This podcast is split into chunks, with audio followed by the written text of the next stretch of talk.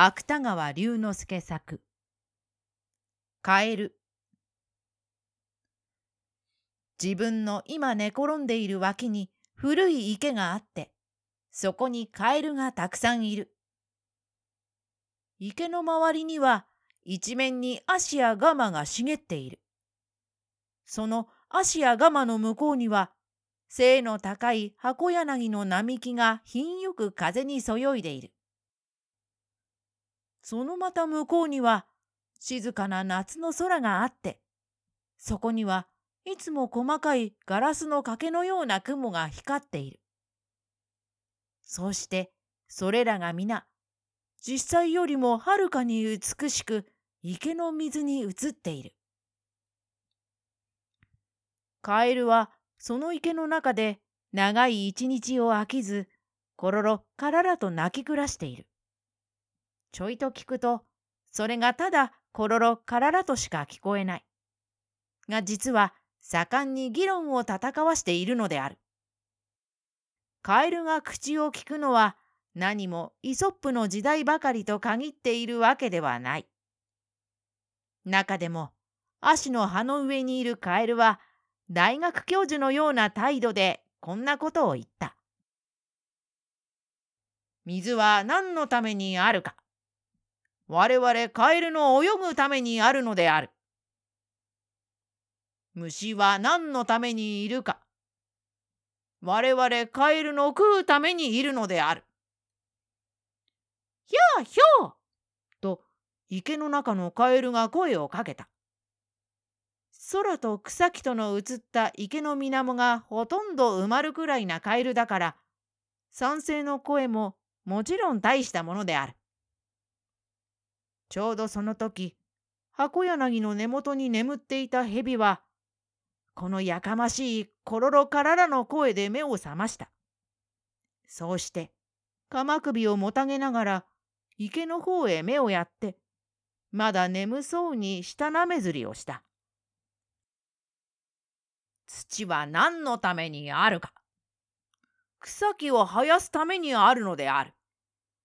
では、草木は何のためにあるか。我々カエルに影を与えるためにあるのである。したがって全大地は我々カエルのためにあるのではないかひゃひゃ蛇は二度目の賛成の声を聞くと急に体を無知のようにピンとさせた。それからそろそろ足の中へ這い込みながら黒い目を輝かせて注意深く池の中の様子をうかがった。足の葉の上のカエルは依然として大きな口を開けながら弁じている。空は何のためにあるか。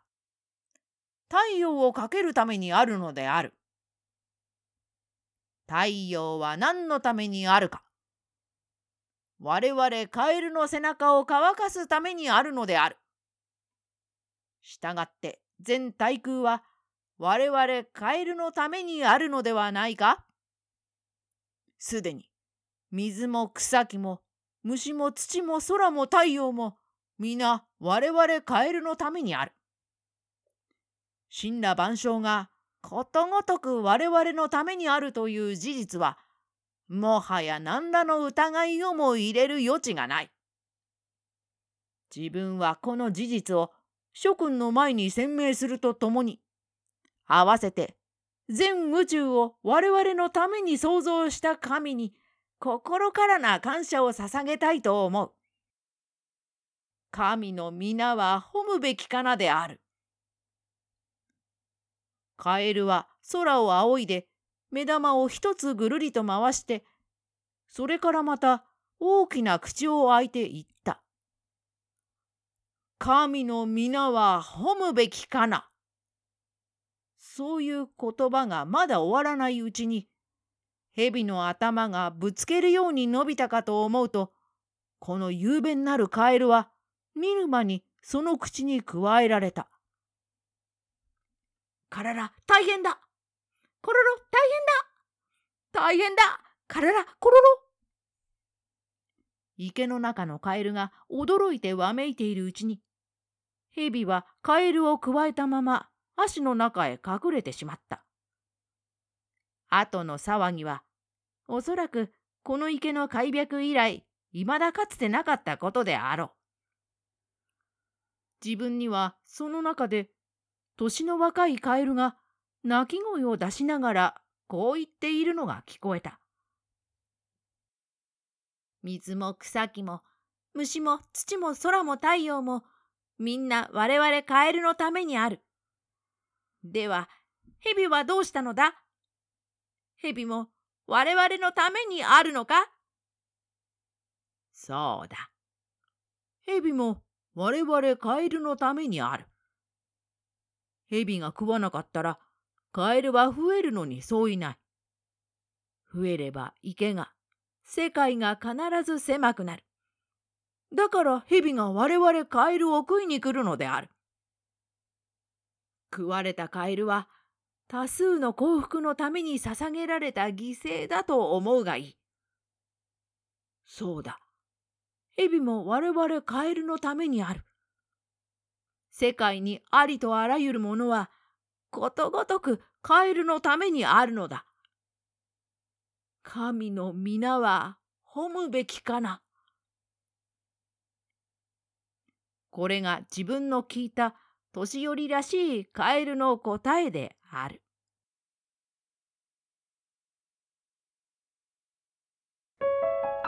ご清聴ありがとうございました。朗読は二の前秋でした。